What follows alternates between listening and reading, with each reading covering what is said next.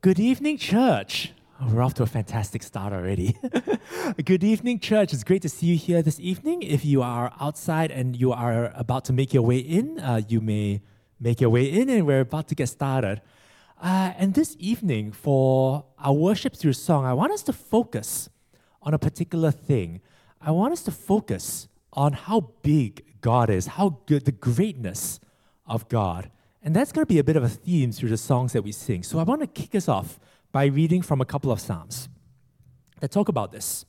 So Psalm 145 says this I will exalt you, my God the King. I will praise your name forever and ever.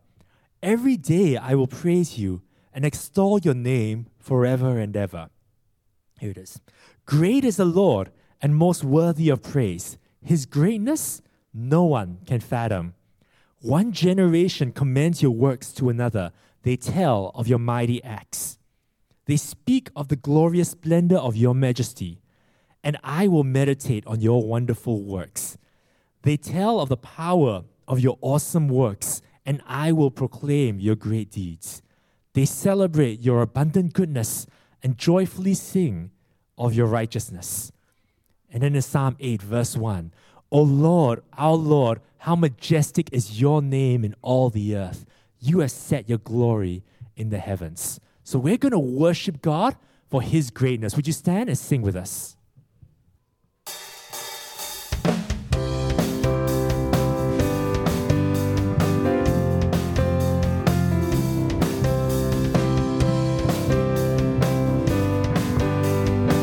Sing, Oh Lord, our Lord, how majestic. Oh Lord, our Lord, how majestic is your name in all the earth.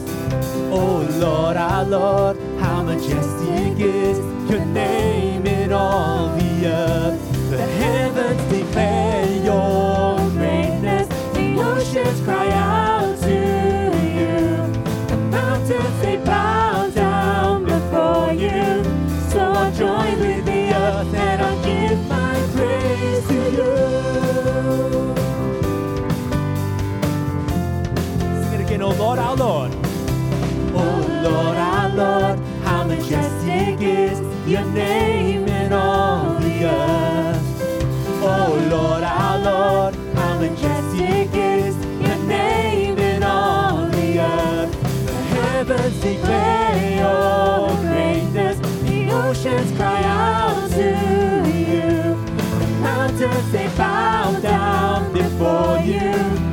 The earth and I'll give my praise to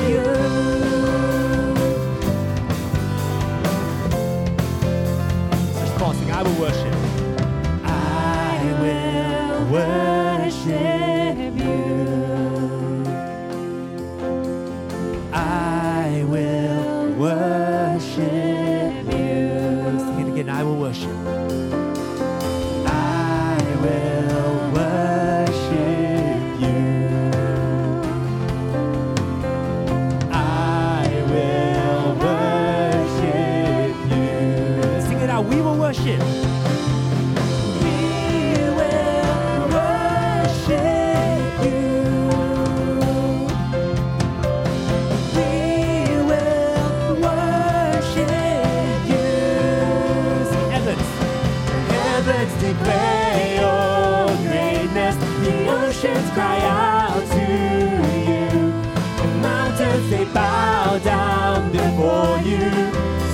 Join with the earth and I'll sing you. The heavens declare your greatness. The oceans cry out to you. The mountains they bow down before you. So I'll join with the earth and I'll give my praise to you. So I'll join with the earth and I'll give my praise to you.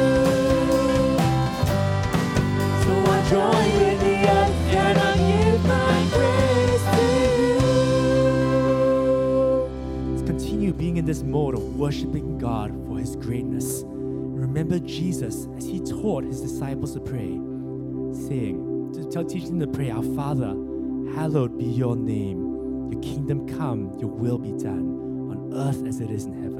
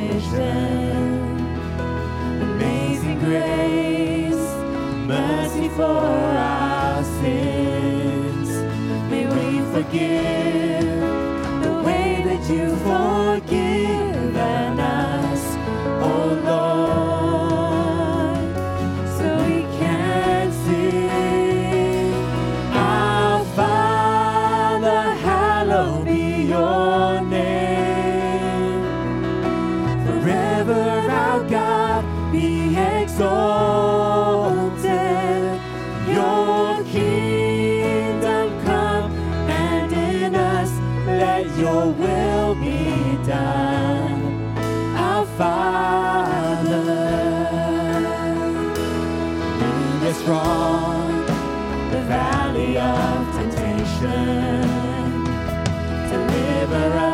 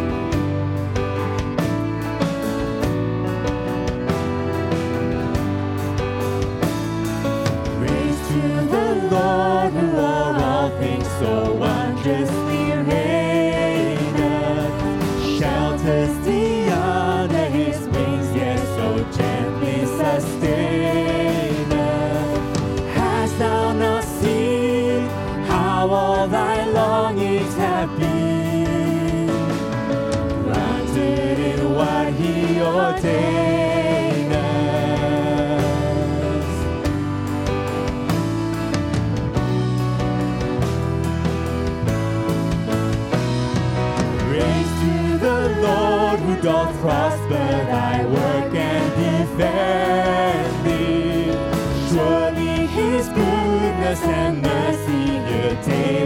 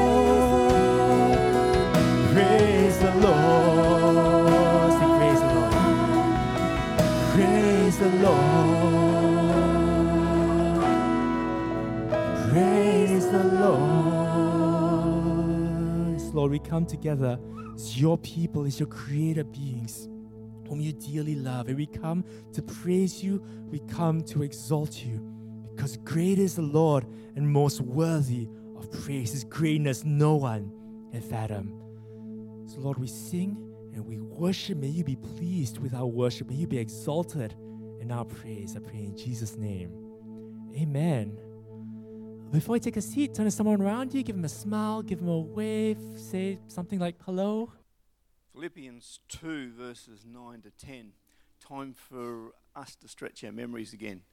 And um, I got the card here because I learnt this verse when I was a teenager, and the words aren't exactly the same. And I, I get them wrong every time I try that song, and I have it in front of me as I lead you. Let's uh, say then, here we go Philippians 2, 9 to 10. Therefore, God exalted him to be the highest place and gave him the name that is above every name, that at the name of Jesus every knee should bow in heaven and on earth and under the earth. Great. Now that means the kids can go. You've helped us out. Thanks very much.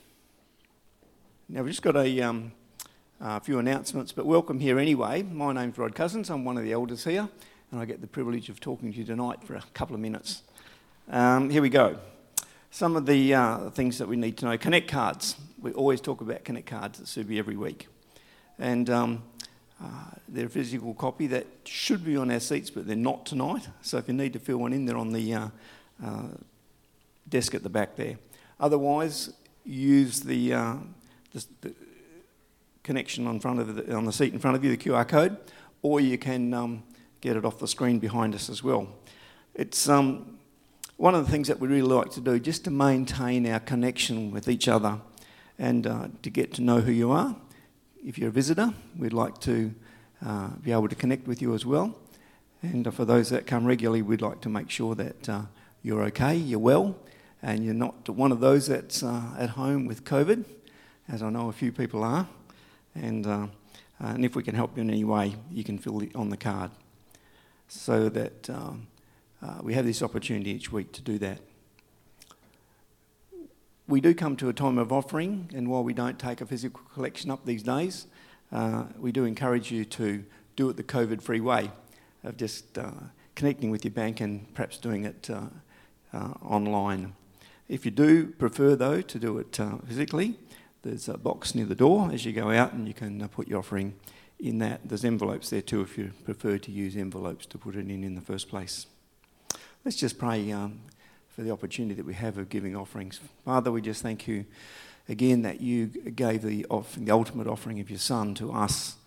And as we bring our offerings to you each week, we pray that, uh, that they will be a blessing to us because of the attitude that we've given them, but a blessing to you because you desired us to give it to you. And Lord, we pray again for the wisdom in making these funds available to you and, and for the work that they do into the future. Thank you for that in Jesus' name. Amen.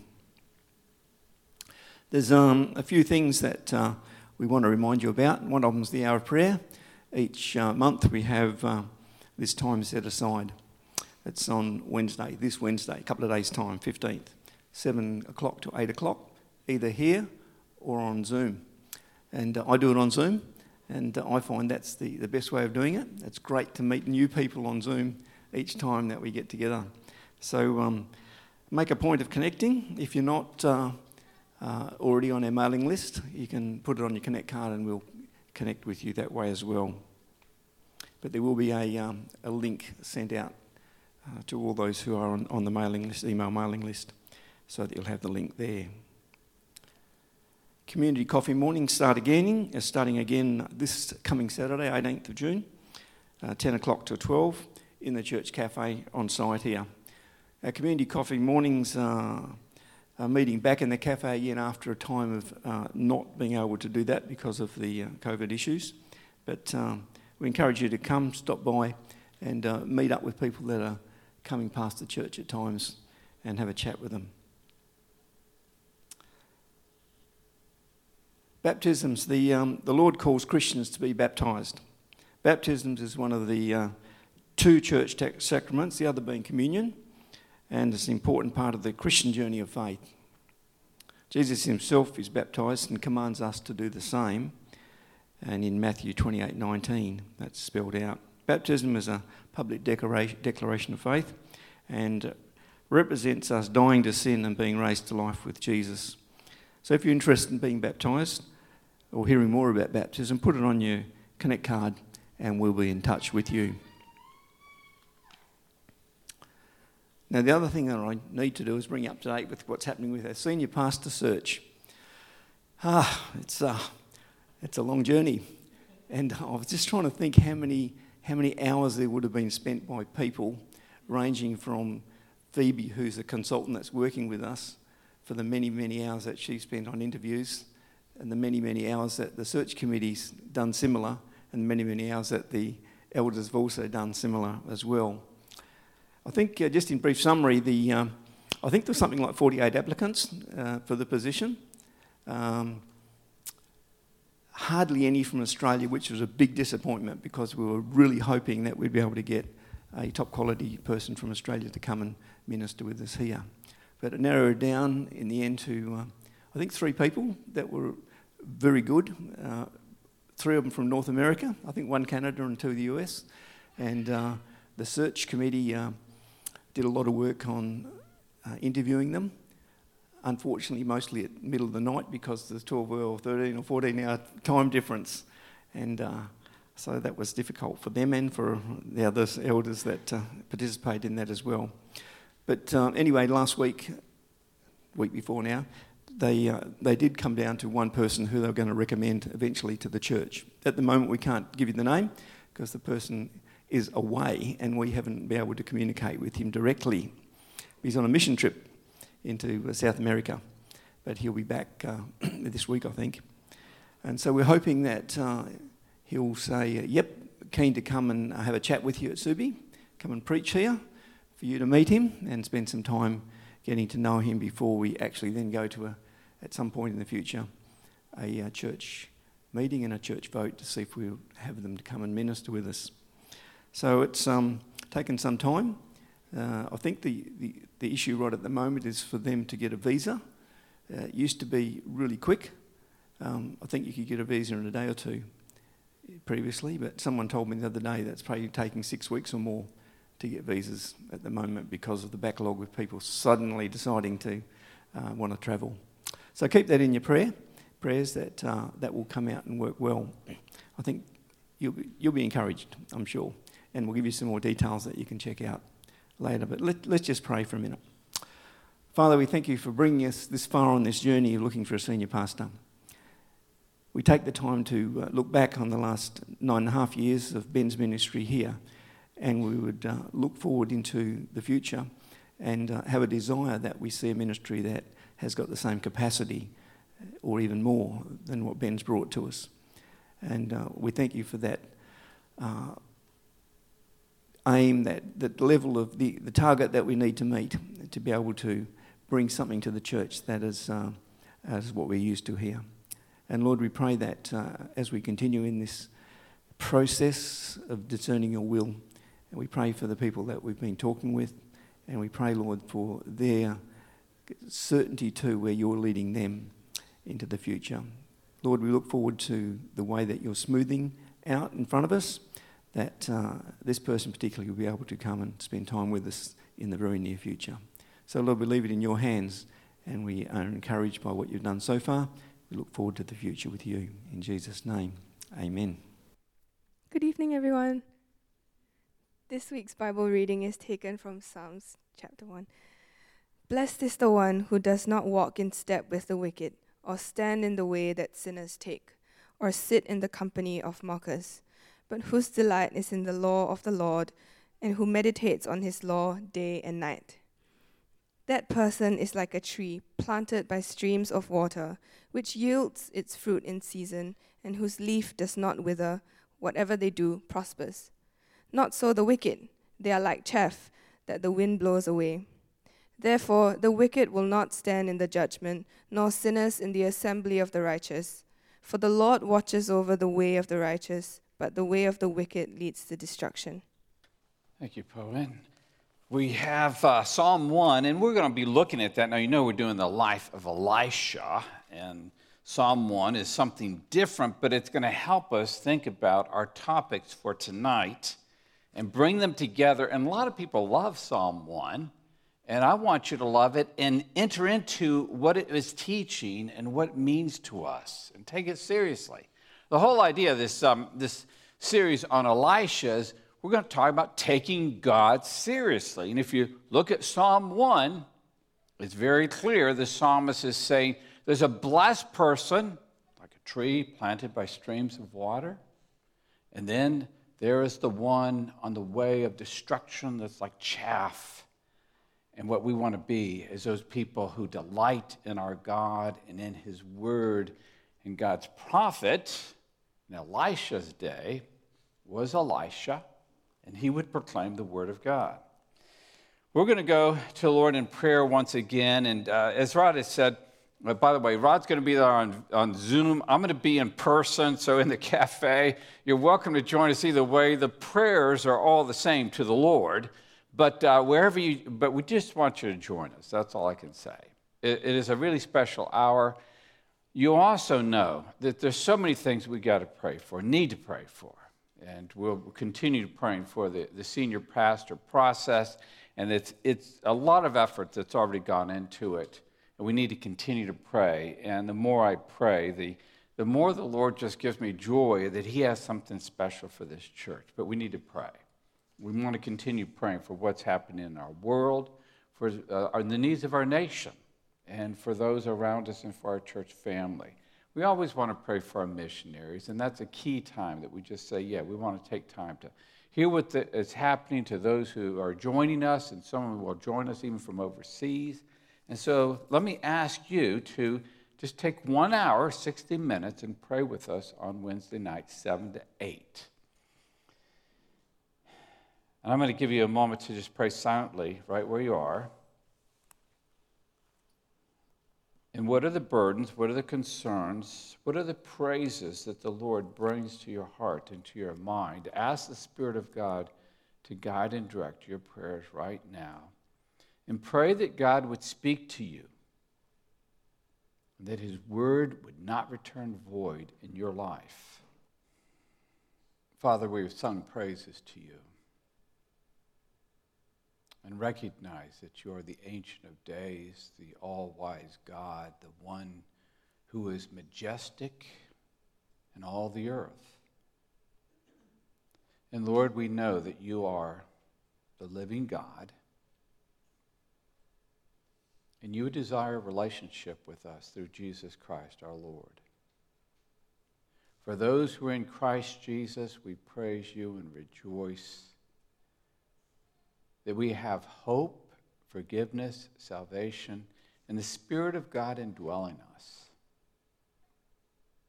And Father, it's in that Spirit that we want to pray and ask for your grace for our world, for our nation, for our church for those who are our loved ones, friends, family members who are going through challenging or difficult times, some who are facing serious illness, others who are facing grief,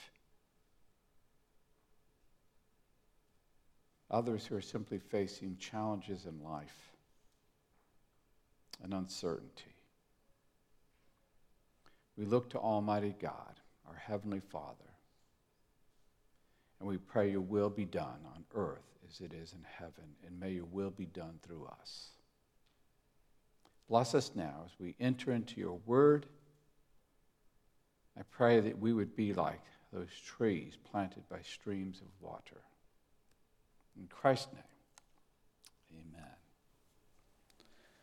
So we're in Elisha and we're talking about taking God seriously. So let me start with something that's pretty well known that's happening right now that has recently happened, at least, was the, the Queen's 70th uh, platinum celebration of 70 years of faithful service. So, this is actually uh, from that celebration. So, obviously, you know who the Queen is.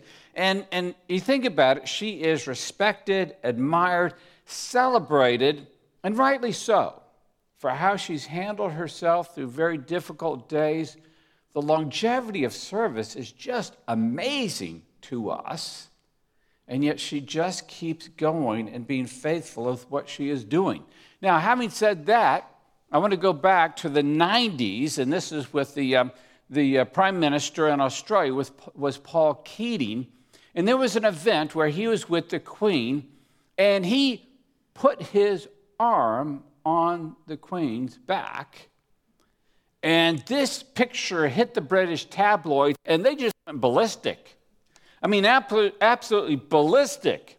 Now, some of you know, my wife will tell you, I'm not the, the, the biggest royalty admirer in the world. And I get it, there's some etiquette going on here. But here's what they said about um, Paul Keating, our prime minister back in the 90s, is what the tabloids said. They called him, they were incensed, they called him the Lizard of Oz.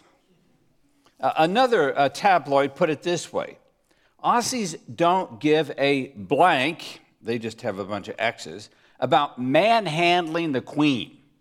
Now I'm looking at this picture, and I wouldn't necessarily call that manhandling, but, but that's how they viewed it, and they were incensed by just the idea that he would have the right to be able to actually direct or uh, even put his hand on her back, even gently in that picture.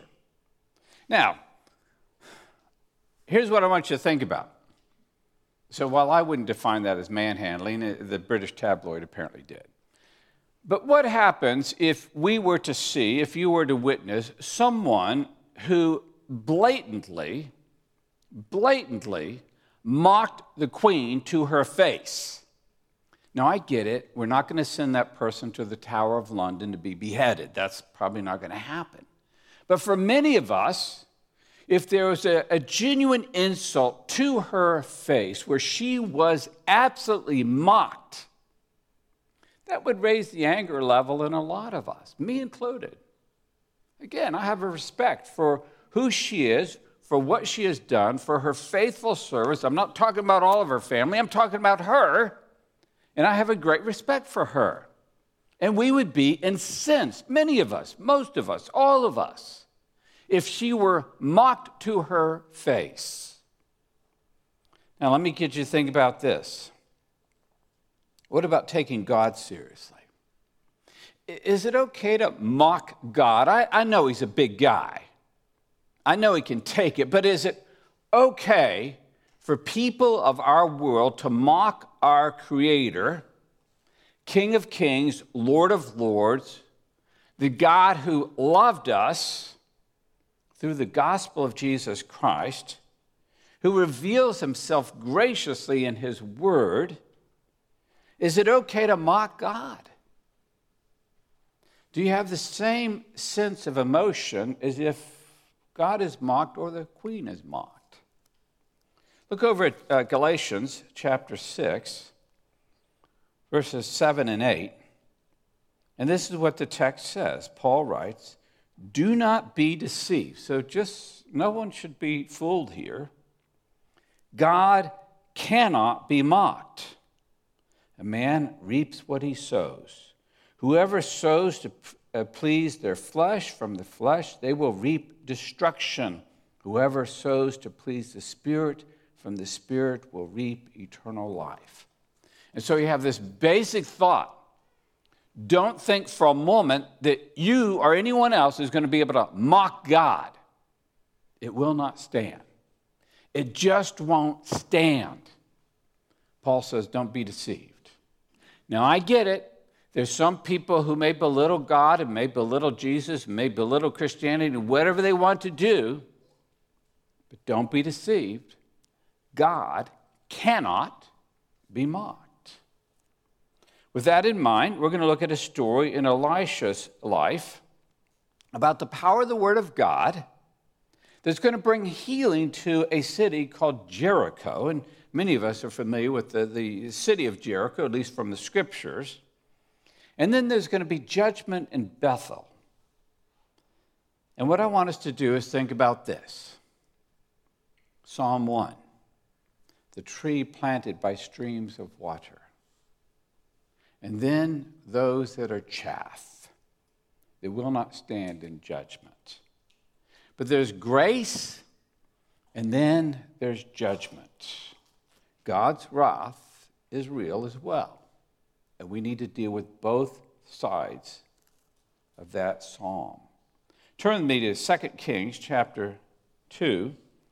And I'm going to begin reading verse 19. We'll only look at the first part of the story for tonight, verse 19 through 22, and then we'll pick up the second part a little bit later. But I don't want you, here's the reason why I'm doing it this way. Because if I read the whole story to you, you're going to get waylaid by the second part. You'll, you'll say the first part, oh, isn't that nice? And the second part, you're just like, what's going on there? So we're going to spend a lot of time on the second part, but we're just going to look at the first part first. So I'm going to ask you to stand as I read from God's Word. And hear the word of the Lord, 2 Kings chapter 2, verse 19. The people of the city said to Elisha, this is the city of Jericho, Look, our Lord, this town is well situated, as you can see. But the water is bad, and the land is unproductive. Bring me a new bowl, he said, and put salt in it. So they brought it to him. Then he went out to the spring and threw the salt into it, saying, This is what the Lord says I have healed this water. Never again will it cause death or make the land unproductive. And the water was, has remained pure to this day, according to the word of Elisha had spoken. This is God's word. You may be seated. So, the first point grace removes a curse and brings blessing. So, we're going to talk about the curse in just a moment. We'll see that uh, earlier on in the book of Joshua. But here's what's going on in the time of Elisha. According to 2 Kings, even the, the first chapter, it says that the people were calling on the false gods of the land. And so that just tended to be, tended to be what was going on. People were just calling on false gods because those were the gods of the land, but Elisha's there representing the God of creation, the God of Abraham, Isaac, and Jacob. Now, Jericho, again, some of us have uh, some idea geographically that Jericho is near the Jordan River. It's not uh, that far from Jerusalem, but it's in a, a beautiful area, a very nice oasis type area. And it says that it's well situated the people there say it's well situated, but the water is bad and the land is unproductive. Uh, so we know there's a critical importance to water. We, we recognize that here and, everywhere. It's an important deal. It's not just um, for humans, it's for animals and livestock, for agriculture, for bathing, whatever. And if you see a sign that says, don't drink the water, I generally obey that sign. It's not good. So here's the problem in Jericho. They're well situated, it's kind of an oasis in the desert, but the water is contaminated. It causes death and makes the land unproductive. So there's an interesting way of, of trying to interpret that phrase, unproductive. The New Jerusalem Bible puts it this way The water is foul, and the country suffers from miscarriages. In other words, it brings death, suffering, illness, sickness, death. There's something in the water that's lethal. It's not good. And so we have this miracle. They, they come to the man of God, to Elisha, and they ask for help. And so we have this miracle with the, the salt and the prophetic word, God speaking through Elisha. And it brings, quite simply, healing and blessing. And it says, the text says, the water remained wholesome to this day. So there's a spring near Jericho, and I'm going to show you a picture because you can you go to Jericho today, there's a spring there, and it says uh, the oldest city in the world, but they're also described this as, uh, you notice down there, Elisha's uh, spring fountain. So there's still the tradition there, even in Jericho today. But the idea is that the city's been blessed, the town's been blessed because they've got fresh water, and that's what they needed. Now, let me give you the background real fast. Jericho was under a curse according to uh, Joshua chapter 6. I'm going to read that passage, uh, chapter 6, verse 26. So here's what uh, Joshua pronounces. At that time, Joshua pronounced a solemn oath. Remember, there was a marching around the, the city of Jericho, the walls fell down, and so forth. He pronounced a solemn oath Cursed before the Lord is the one who undertakes to rebuild this city, Jericho. At the cost of his firstborn son, he will lay its foundations. At the cost of his youngest, he will set up its gates. So there's a curse on the city. It's very clear, even from Joshua's day. We, we know the Old Testament story of marching around the city of Jericho. And the Israelites take it over. And that curse remains. And it's, it's pointed out uh, in, earlier in Kings as well. The curse remains. What's interesting to me is even though the city's under the curse of God, there's grace. They come to the man of God and ask for a word from God, and God graciously blesses and heals. Isn't that great? Even though there's a curse, God blesses and heals. And I'm convinced that the reason why he does that is because there's a respect for Elisha and a respect for God's word. Blessed is the person who takes the word of God and meditates on it day and night. They are like a tree situated nicely by springs of fresh water. And so Jericho is blessed because they look to God, not the false gods, to the living God. I want you to look again at Psalm 1. And most of the time, when we reflect on Psalm 1, we're thinking about the tree planted by uh, the streams of water. But I want to highlight some other things. Blessed is the one who does not walk in step with the wicked, or stand in the way that sinners take, or sit in the company of mockers. And so, if you, you cling to the false gods, if you pursue the false gods of the land, that's who you're sitting with. but instead, whose delight is in the law of the Lord, who meditates on his law day and night? That person is like a tree planted by streams of water, which yields its fruit in season, whose leaf does not wither. Whatever they do prospers. And so here we see a blessing upon Jericho. A blessing. But now, verse 4, are we going to take this seriously as well? Not so the wicked. They are like chaff that the wind blows away. In other words, there's judgment, there's no substance there. There's no, there's no blessing that they bring. Therefore, the wicked will not stand in the judgment, nor sinners in the assembly of the righteous. For the Lord watches over the way of the righteous, but the way of the wicked leads to destruction. And we say, well, yeah, I love it. The Lord watches over the way of the righteous, but what about the way that leads to destruction? Is that real as well? And that leads us to our second part, because grace removes a curse and brings blessing. We're going to come back to that later on. But here's the second uh, uh, point we humbly honor God for his righteous judgment. Psalm 1. We humbly honor God for his righteous judgment. Now, here's the story, beginning in verse 23. Just hang on. Here's the story. From there, Elisha, having blessed Jericho, Elisha went up to Bethel. Bethel means house of God. As he was walking along the road, some boys came out of the town and jeered at him. Get out of here, Baldy, they said. Get out of here, Baldy. He turned around, looked at them, and called down a curse on them in the name of the Lord. Then two bears came out of the woods and mauled 42 of the boys. And he went on to Mount Carmel, and from there he returned to Samaria. That's the word of the Lord. It's the word of the Lord, and now we got to deal with it. And so, we, uh, before we make any uh, preliminary judgments, let's look a little bit more about the story. And I think I want you to understand what's going on there, at least. Understand the details. Take some time there's some questions all of us are going to have. I had questions when we read that, and some of you, that's the first time you've heard that story, and it's a little bit shocking, but it's there.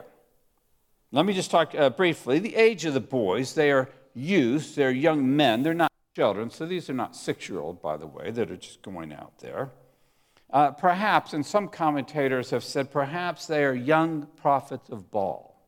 So they are representing the false god, potentially. The phrase uh, baldy, you bald head, it, it's slang for the day. A baldness was not common in Israel, so it was always taken as a sign of weakness. It was a blatant insult. So whether Elisha is bald or not, I'm not going to say for sure, but nonetheless, the phrase baldy, that was, you know, that's skinhead. That is basically trying to put him down in the vocabulary of the day they're just trying to insult him to his face. So it was a phrase of disdain, of disrespect for whom? The prophet of the Lord. The one, as we saw last week, has the power of Elijah and he has the word of God. And who do they have disdain for, disrespect? Who do they mock?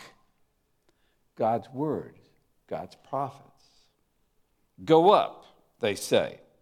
Now, it's possible they are just mocking him and saying, you know, Elijah went up into heaven, you go up too, but get out of here. Just go up into heaven. That's possible that that's what they mean. I think more likely the go up is the same uh, Hebrew word can be used to basically get out of here.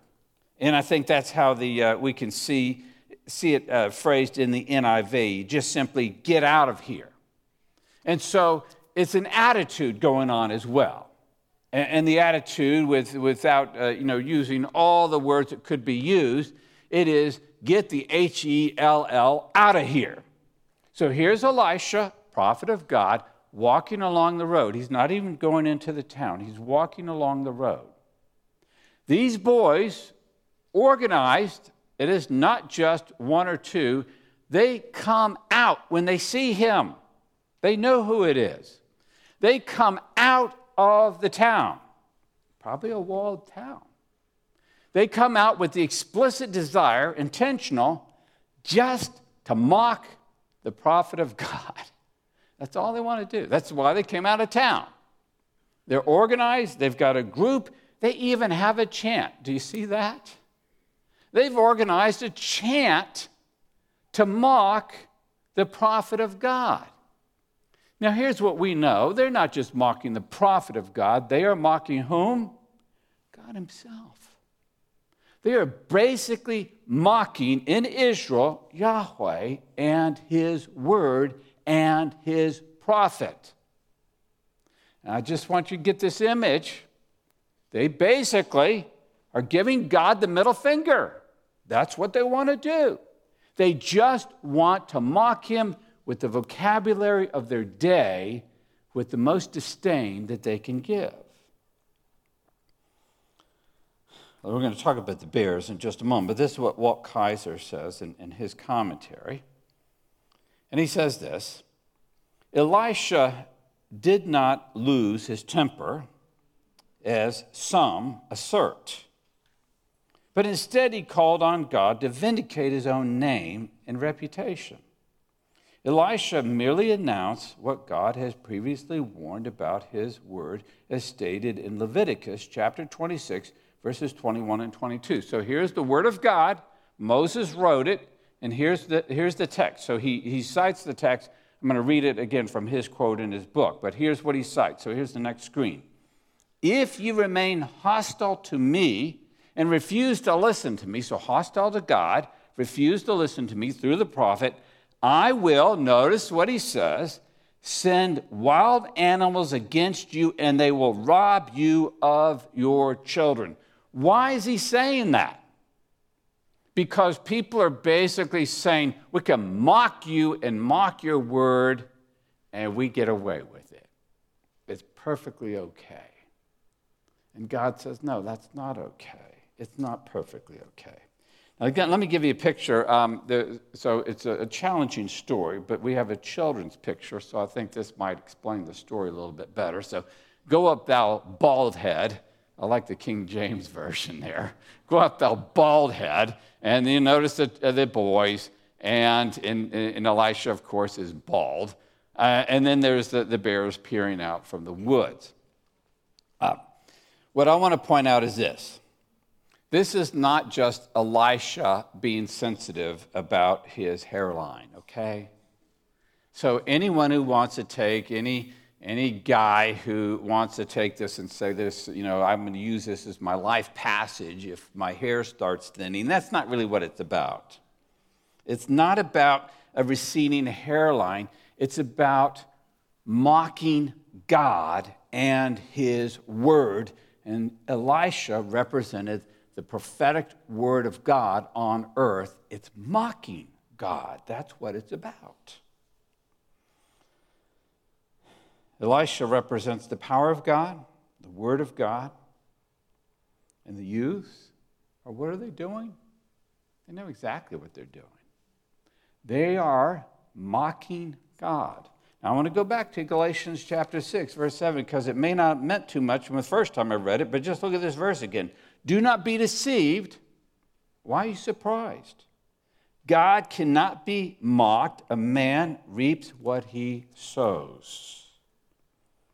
This is God acting in righteous justice. It is mockers of God getting what God said they would get. It reaps destruction. You're not going to be able to mock God. Most of the time, we expect from God slow to anger, very patient and justice is delayed. But in this case, justice is not delayed, and so it shocks us. It's the justice of a holy God, where we see that God, in this case, is not going to be patient or slow to anger. He will bring justice immediately. But that's what Psalm 1 says. Now, let me contrast this because the greatest injustice in history was Jesus Christ being nailed to a Roman cross. We know that. And Jesus hangs upon that cross, and what does he say to the people out there as he prays for them? Father, forgive them. Why? For they know not what they do. They do not understand that they are crucifying the second person of the Trinity, the Holy Lamb of God, the Savior of the world. Yeah, they may know that they shouted out, Crucify him, but they didn't fully understand what they were doing. God is gracious and merciful, and Jesus Christ shows that mercy. But in this case, and I want to be very clear on this, this is an intentional case of these young men explicitly wanting to mock God, and they knew exactly what they were doing. And Elisha says, God cannot be mocked. You reap what you sow. And that's what happens in this passage. Now we praise God that He is patient, slow to anger, and it often shocks us when we see His righteous anger strike out, whether it's Uzzah when he touches the Ark of the Covenant, or Ananias and Sapphira when they lie to the Holy Spirit, but it does happen. Let me go back to the story. So we have two parts of it, right? We have grace, blessing, life in Jericho. You honor the word of God, tree planted by streams of water, bearing fruit, productive. And that's the people who listen to the word of God, blessed by it. They receive grace. And then you have these young men in Bethel that just want to mock God. And it reaps destruction. It's chaff. They will not stand. They're mockers. Some of you haven't ever heard a sermon from this passage before, and we don't want to preach on it every week, but what I want to do is preach the same concepts every week. Grace is given even though we are cursed by our own sin and in rebellion against God, the gospel of Jesus Christ is grace and it's given freely for those who will receive it. It's grace. It's not what we earn or deserve. We have rebelled against God. We know that. We don't deserve forgiveness and life and eternal life, but God offers it in the gospel. It's blessing, it's grace. But what about wrath? Well, again, think about the cross of Christ. Want you just think about the cross of Christ. Where's the wrath of God there? It's poured out on Jesus Christ, isn't it? His righteous anger towards sin, not Jesus' sin, yours and mine, is poured out on Jesus Christ, and he bears our iniquities. He pays the penalty. He is the one forsaken, He is the one crucified. We're the ones that receive grace and blessing and forgiveness and life. The concepts are the same. There is wrath, God's wrath at the cross. But Jesus Christ takes it upon himself and he bears our sins. It's the gospel. That grace is offered in the Word of God. But God is righteous, and sin will be judged. And at the cross of Christ, it is judged. And praise God, Jesus not only said to those around him, Father, forgive them, they know not what they do, but he said this It is finished. You do not have to pay for your sins because Christ takes them upon himself. It is finished. He finishes that work. And even people like you and me can stand clothed in the righteousness of Jesus Christ because of the gospel of Christ. Let me just say if you're here right now or listening on our video broadcast, Believe on the Lord Jesus Christ. Put your faith and trust in Him. Receive grace. It's offered. It's offered.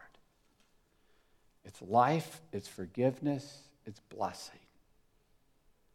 The reality is this Christ on the cross took the penalty for our sins. But there has to be faith to say, No, I will not believe. No, I will not accept Christ, that final revelation of God. I will not accept him, is to mock God's Savior, is to reject him, say, No, I don't want them. I don't need them. I'll do it on my own, whatever you want to say. But the offer is there. Let me give you this by way of application. So I've talked about Psalm 1 as being a key passage. It's that, that psalm that kind of holds the door and it just opens the door to the rest of the psalms. It reflects on what the rest of that wisdom of psalms is about. So, just six verses, and I'm going to ask you to do is just read that this week, once, twice, but don't read any less than once. Meditate on it, think about it, and think about the life you want to live. Blessed is the one, blessed is the one who meditates on the word day and night. There will be blessing. The one who rejects the word of God, who rejects God, who rejects Jesus Christ, it is the way of destruction. Reflect on it. If you have any questions about what that means, how you can have that certainty that you're on the way to life, we want to talk with you about that. That's the message we want to share. As you look at this passage, it's a tough passage. But what we see is this Elisha is basically going to say, You need to take God seriously. That message hasn't changed. Blessed is the one who receives Jesus Christ, the grace of God, the Savior. Pray with me.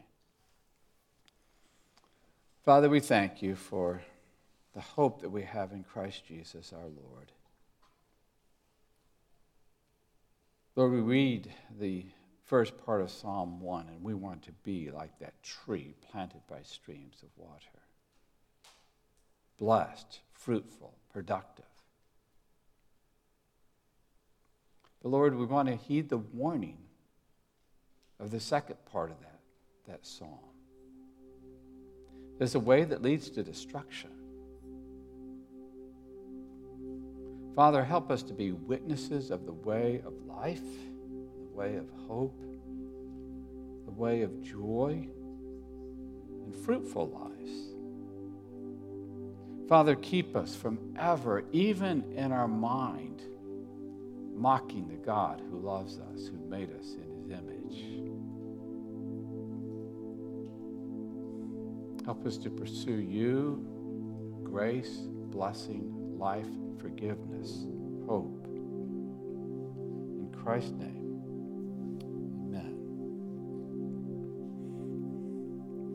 What's interesting is this when the queen is around, do not touch, don't come too close. But Jesus, the Son of God, comes down and he gives us the bread. He says, This is my body. You take it, you touch it. He comes near. And he wants us to share in his life. It's not one of these stay away, God who takes on human flesh and allows us to share a relationship with him. As we come to the communion uh, table, the Lord's Supper, it is the supper of the Lord, not Subi Church. It's Jesus who invites us to this table. If you've put your faith and trust and hope in Christ, if you understand the forgiveness of sins, the joy of knowing that you're in a right relationship with God, then take the bread, take the cup, and enter His joy, His presence. If you've never received Christ as Savior, the offer, again, it's offered to you today. It's not what you do, it's what He has done for you. We simply, by grace, through faith, receive salvation. Until you've put your faith and trust in Christ, we'd ask that you not partake of the elements because when you take of them, it represents faith. It represents a visible sign of our hope and trust in Christ. And when we, as followers of Jesus Christ, take the bread and take the cup, we remember blessing, grace, forgiveness, mercy. Prepare your hearts for the Lord's Supper.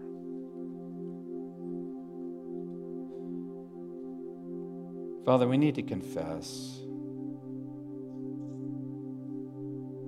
Or maybe we haven't mocked you as these boys did in Bethel. But there were thoughts and words, perhaps deeds, that we just want to bring before your holy presence and humbly receive your forgiveness, your grace, and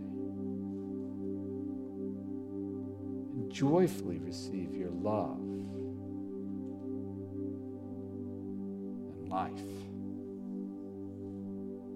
And so, Lord Jesus, we want to say thank you that you came, that you took the wrath of God upon yourself, that God has a right to judge sin, but you are the Lamb of God who takes away the sins of Jesus, meet with us right now. Help us to remember grace. In Christ's name, amen. As we do during these COVID days, we uh, take from the front, so those on the side go to the side, and the center come to the center. And let me ask the, the first five, ten rows, go ahead and stand. And as you take the bread and the cup, if you just hold it in a moment, we'll partake together.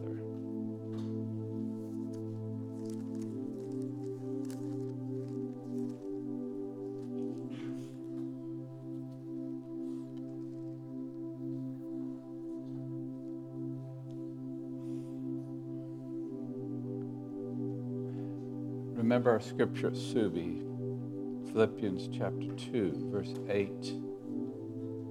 Being found in, in appearance as a man, he humbled himself by becoming obedient to death, even death on the cross. Philippians chapter 2, verses 9 and 10. Therefore, God exalted him to the highest place and gave him the name that is above every name, that at the name of Jesus every knee should bow in heaven on earth and under the earth. Verse 11 And every tongue acknowledge that Jesus Christ is Lord to the glory of God the Father.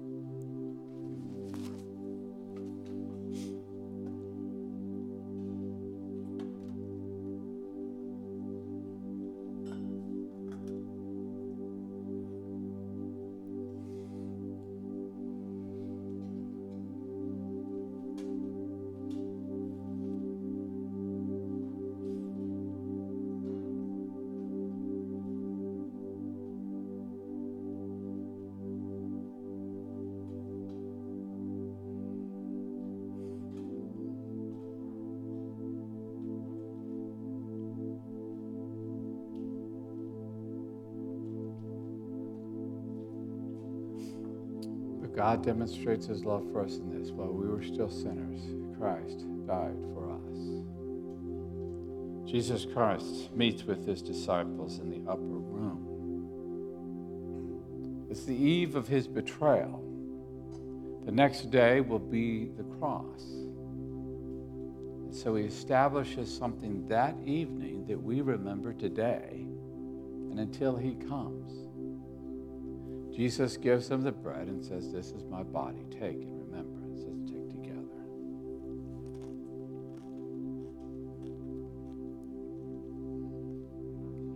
Then he gives them the cup and he says, This is the new covenant in my blood. It's for you. Take in remembrance.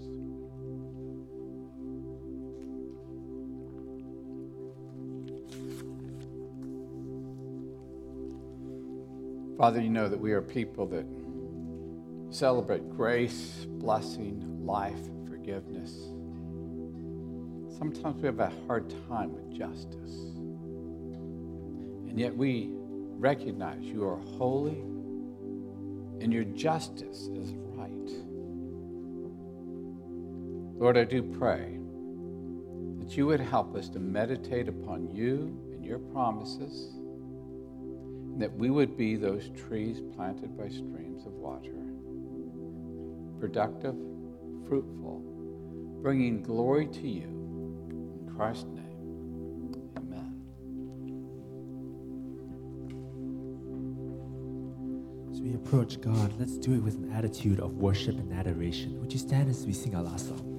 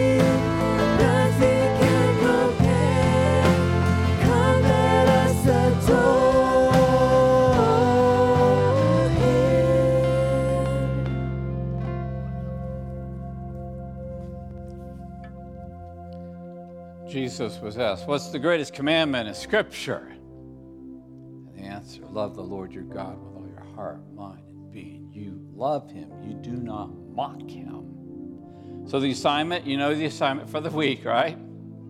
Psalm 1. It won't take you that long to read it, but if you read it every day, memorize it. But let me just read this again. Blessed is the one who does not walk in step with the wicked, or stand in the way that sinners take, or sit in the company of mockers, but whose delight is in the law of the Lord. We love the Lord with all of our heart. Pray with me.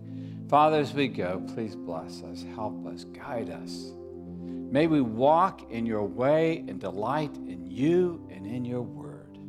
this week for your glory. In Christ's name, amen.